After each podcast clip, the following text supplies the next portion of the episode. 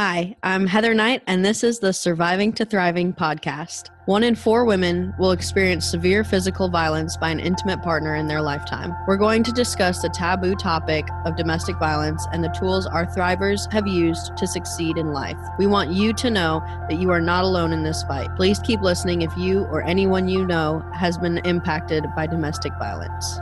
Before we get into today's episode, I would like to thank our sponsor, Knight Protection Services, for making this podcast possible and all the support they provide our cause. Hey, everybody, we are here with our first interviewee. Her name is Beth Usry, and she is an Atlanta native. She just recently moved back from Charlotte, though, in 2017. And prior to that, she attended the Art Institute of California in San Diego and then came on to a full time position as a real estate investor at Purpose Property. And then back in uh, 2017, she went to her church, The Grove, and they had a seminar or a guest speaker that came out and um, talked about a nonprofit that we're going to get into called A21. And it um, raises awareness against human trafficking and sex, sex slavery. So, this will be a really good topic to get into um, especially for our first interview. Um, and I'm going to let her talk about that. I just want to give you guys a good understanding of where she comes from and how she got into a nonprofit about sex slavery because it is very uncommon to be in something revolving that world. So, Beth, how did you get to A21 besides just the the speaker at your church? Well, that was really my my first interaction with it coming back from Charlotte, um, I'm, an, I'm an Atlanta native, and I had no idea that this was such a prevalent issue in the city that I, I obviously love since it's my hometown.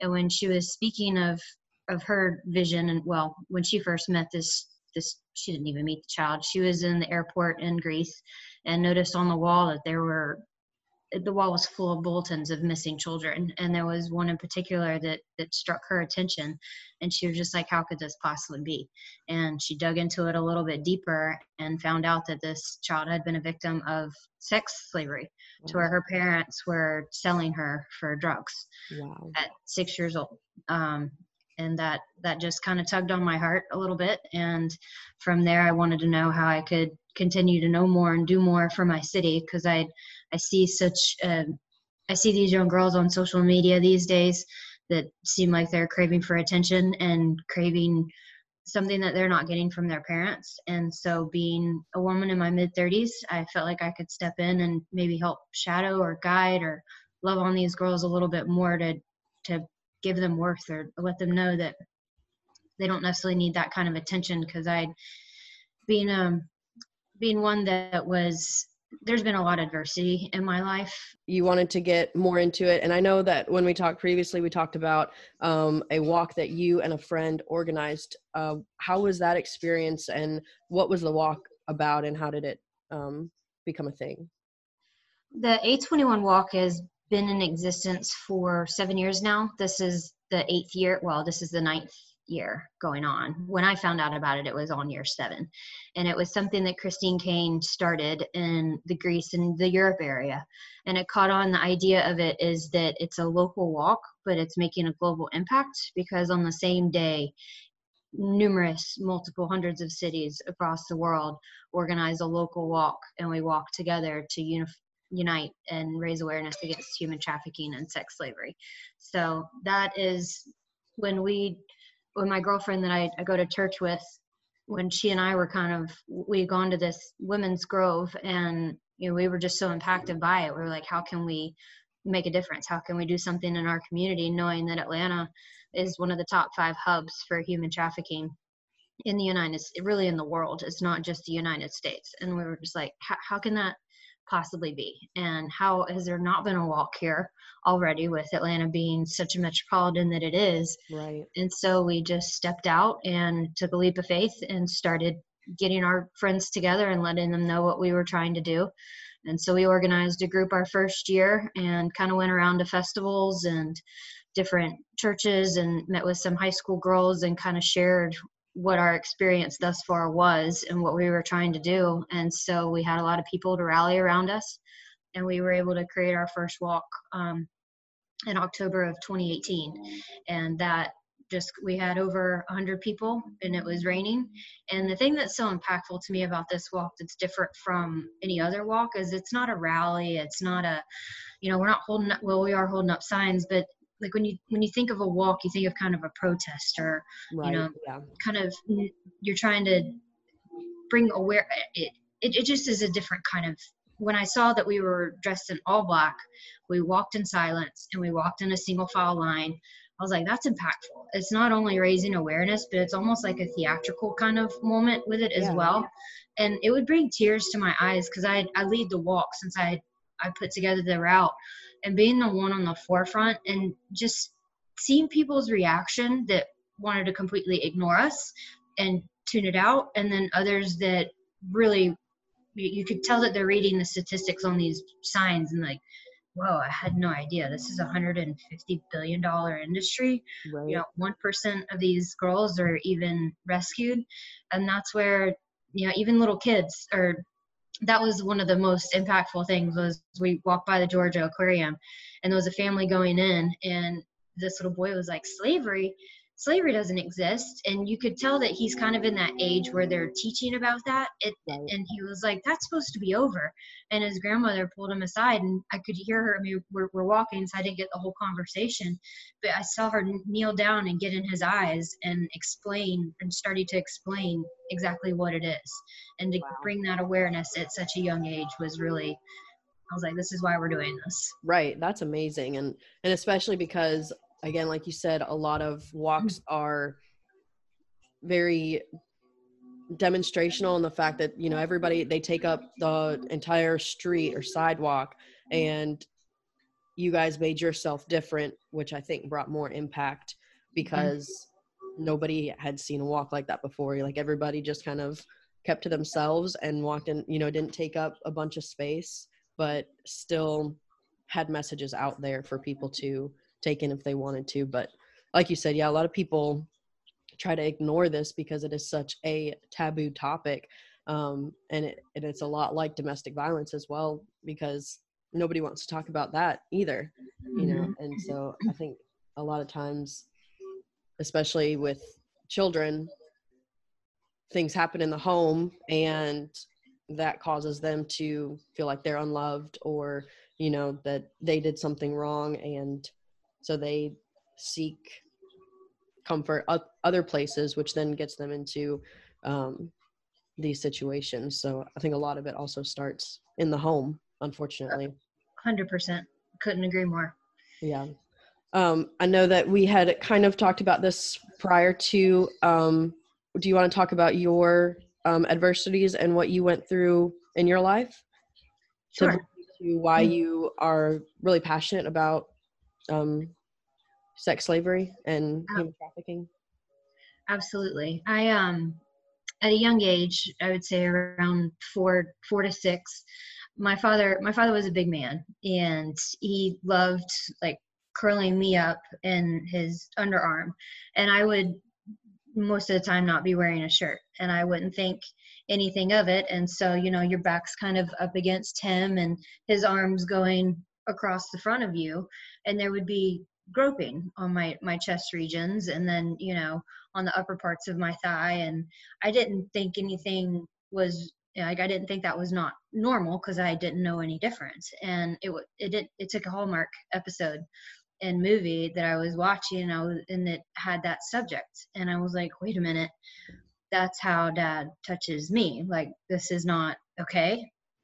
And i so then I, I talked to my mom about it and my mom was kind of in denial and didn't want to necessarily believe me and i don't think she really wanted to um, approach my dad about it as well because they had their own toxicity to their relationship as well. So my mom was very submissive to him and but it once i knew that it changed my relationship with my dad. And you know he started asking questions as to why i was always dressed when we would have our cuddle time or the cuddle time would get limited. And that that put a little bit of a distance between us and I, I was a daddy's girl for sure. And as i got older my parents divorced when i was 10 And so we would go over on the weekends. And I, I remember as I was turning into a teenager, there would be moments that he would just accidentally come into the bathroom when he knew I was in the shower. I'm like, you, you know, you know, I just got out of the shower. You know, like there, you didn't need to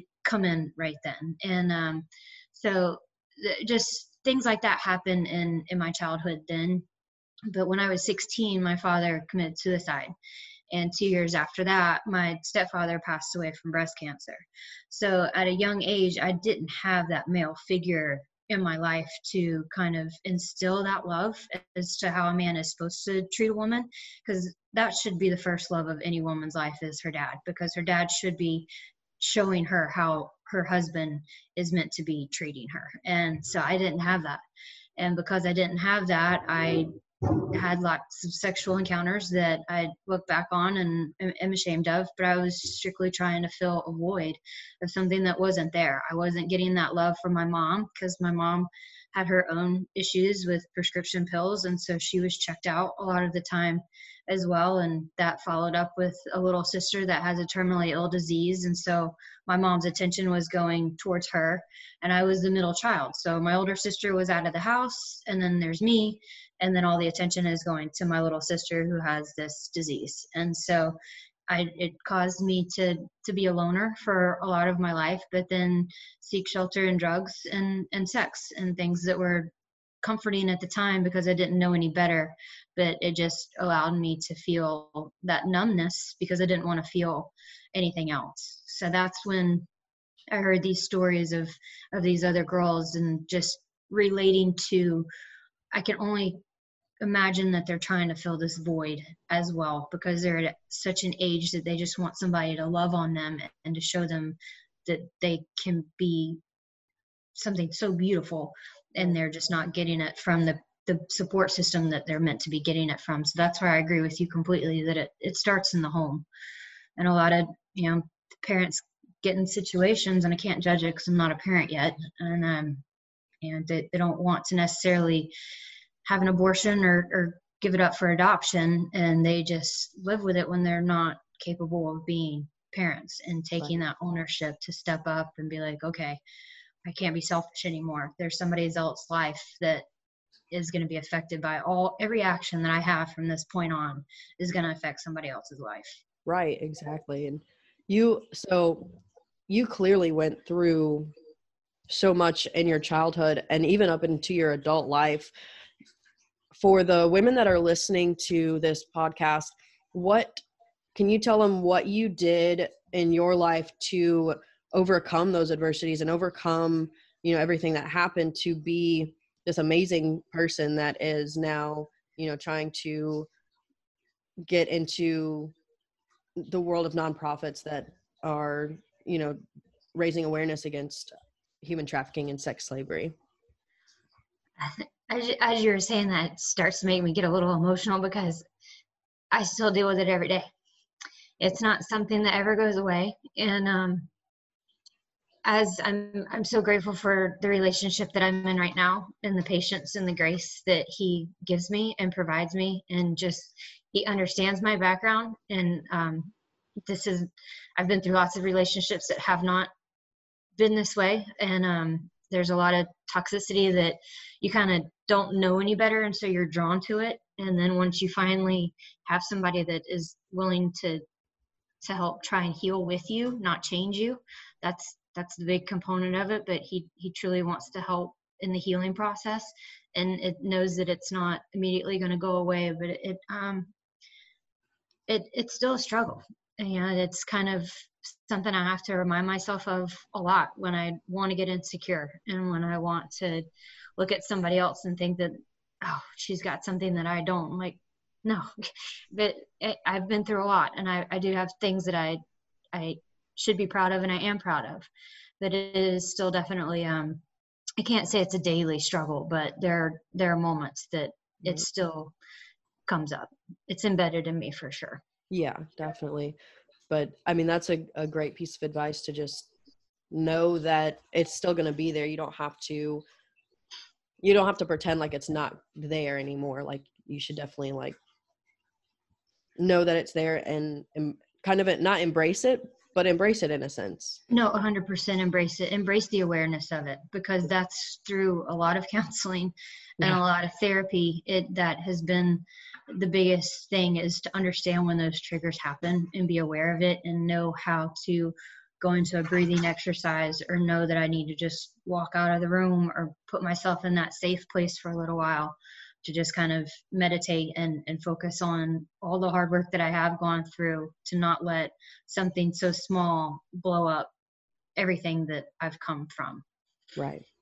Do you want to get into your nonprofit that you're starting or is that kind of yeah yeah. It's um definitely in the the very baby stages of it because there's a lot of vision to it. So any of you ladies out there listening to this if you've got some words of wisdom or want to you know offer some assistance is more than welcome. But the the idea of it is and this is something i've i've thought about for years and just putting action pieces to make it come to fruition is is where i'm i'm definitely making strides and getting more people in my network to do so. But the main idea is as an investor there's lots of land out there and these tiny homes that are becoming more and more popular. Is the idea is to have a get get land and then provide these tiny homes. So to work with nonprofits like yourself that is part of the beginning process where you're helping get them out of the original situation give them the tools that they need to become successful again and to be viable back into society well then where do they go once they leave your campus and once they've gotten those success tools they need a place to live and they need a safe place to live that is going to be monitored that you know they're not going to fall back into the lines that they may have been coming from and feel like they need to go back into a, a violent situation or in a situation that's going to lessen them and their growth and where they've come from. So being able to provide housing in that sense, but kind of pair it up with a Habitat for Humanity kind of idea as well, so that they take ownership in the build. If it isn't just a tiny house that's already provided to them, maybe they start in the tiny house and then it's time for them to graduate up to their own house and they've been able to be reunited with their kids if they have any kids, whether they do or not they take ownership in the build of their new home. So they have pride in that, and it gives them a, that that self-esteem and kind of confidence that like i've come from this and I, it's kind of a i don't i don't know the proper word or I, I guess comparable like they've rebuilt themselves and so they're taking what they've rebuilt in themselves and putting that into what they're building in their new home. So that's the idea of the nonprofit of where where we're trying to grow over the next few years. That is amazing. We have a lot of um a lot of our vision lines up with your vision in our nonprofit and i think it's amazing what you're doing. I think it's amazing what you're doing um, and especially because i think we'll be able to work together a lot in both of our nonprofits and help each other build that vision because we're also you know in our infant stage as well you know only being a few months old as a um, official nonprofit. So definitely think that the housing situation for these women is either in a you know that are coming out of a human trafficking situation or coming out of domestic violence situation they're both they have nowhere to go no one to turn to because they've been mm-hmm. isolated from their friends and families in both situations and so i think it's really awesome that we kind of both had that same revelation if that's yeah. the right word um, and that we met each other and can work together is that your full focus right now or is there anything that you're currently working on to move forward on that? Between um, raising awareness for a21 and developing that just really getting out there and building my network. I, I, just recently was able to get out of corporate america from the things that i've been able to produce through the business that i started about two years ago now. So now that i have the more more time freedom it will allow me to really sink my teeth into this. And i've been going to there's a, for the investor community, it's really for anybody, but the West Side Summit here in Atlanta, the West Side of Atlanta is a big initiative to kind of not turn around because there's they, they just want to help educate the legacy residents that are in the area and just educate the young men in that area as well how to properly speak to want to have ambition to be better educated. And in that i think if we can start with the young men because we have to go to the source of this and if we show them a different way and we have grown men pouring into these young men as well and and showing a different way then hopefully that will start breaking this chain a little bit more. So i i'm really trying to plug into those parts of the city that need the awareness the most and just making myself available volunteering or working or doing whatever it is to try and help these young minds see something different from the way that they've been raised. Because that ultimately is what i think we need to do is just break these chains that have been tied down for generations and generations and generations. Yeah that's awesome. I think i definitely zach and i have discussed breaking into the men's side of domestic violence because men are also victims of domestic violence but like you said it starts with the men you know? Most domestic violence victims are women and they're abused by men and i think that's a, a great way to make yourself different than all these other nonprofits that are out there and i think that's um, you know kind of trying to fix the problem um, as well as bring resources to the people that are in those situations. So that is really really amazing. So do you have any advice for our listeners for how you got through a tough situation? I know that you've been through a lot of tough things in your life. Is there like one kind of piece of advice that you can give to them to kind of help them get past maybe you know they're having an anxiety attack or uh, a breakdown or something and they like this is what you do to kind of move past that? Don't be scared to ask for help or or give somebody some kind of notion. I, I held it in for way too long. And i think because i held it in for way too long because i was worried what people would say or they would judge me or they would think that i'm they wouldn't believe me. I wish i would have spoken out a lot sooner and to a, to a stranger because um, family can have their own opinions about it. But truly you know making the effort to I knew something was wrong and I didn't know how to ask for help. And that would be the don't I, I would I think there's an, enough people that have empathy with it that can can understand it. And if they can't be the person to help you they'll find somebody that that can help in the situation. So that would be my biggest thing is i wish i would have spoke up sooner and asked somebody to just hug me or just be there to let me cry as opposed to being a, a, a recluse and kind of holding it all in for as long as I did. Yeah. Um, was there any books, podcasts, audiobooks that you listened to or a quote that really gave you strength during those times that maybe somebody can pick up or listen to? Unfortunately, I didn't have the, the amazing technology around, um, like all the resources that that women have these days. So there wasn't really anything that that sparked me. Um, I guess in one of my therapy sessions, something that has always struck out to me that I, have carried with me is realizing that anger is a secondary emotion to fear or disappointment. And so once I understood that and kind of could really like, why am I angry right now? What is the root of that? Is, am I sad? Or am I disappointed or am I fearful? Like, okay, now I understand how to differentiate that. I can dig a little bit deeper and see a little bit further what the root issue is to why I'm feeling the way that I'm feeling. Awesome. That's that's a, a good piece of advice for not any even people who haven't been through any, you know, domestic violence or um any situation. That's great advice for anybody who deals with the anger emotion because it's it is a secondary emotion. So that's that's a great piece of advice for everybody. So one last question, how can our listeners reach you if they want to hear more from you or um, ask you questions? They are more than welcome to shoot me an email. It's beth at purposepropertyllc.com. That would probably be the most direct way. Um, I also have social media channels as well. I'm on Instagram and Facebook they teeter more towards um, my investing career, but they can always look up A21 Atlanta on Instagram. and that will show them and give them information about facts about human trafficking and sex slavery, any events that we have upcoming, kind of let you know more about the walk as well. So Instagram would probably be your best bet as far as A21 goes. If you want to reach me directly, definitely Beth at purposepropertyllc.com. Awesome. Beth, thank you so much for joining us today. Absolutely. Thank you for having me. And thank you for what you're doing.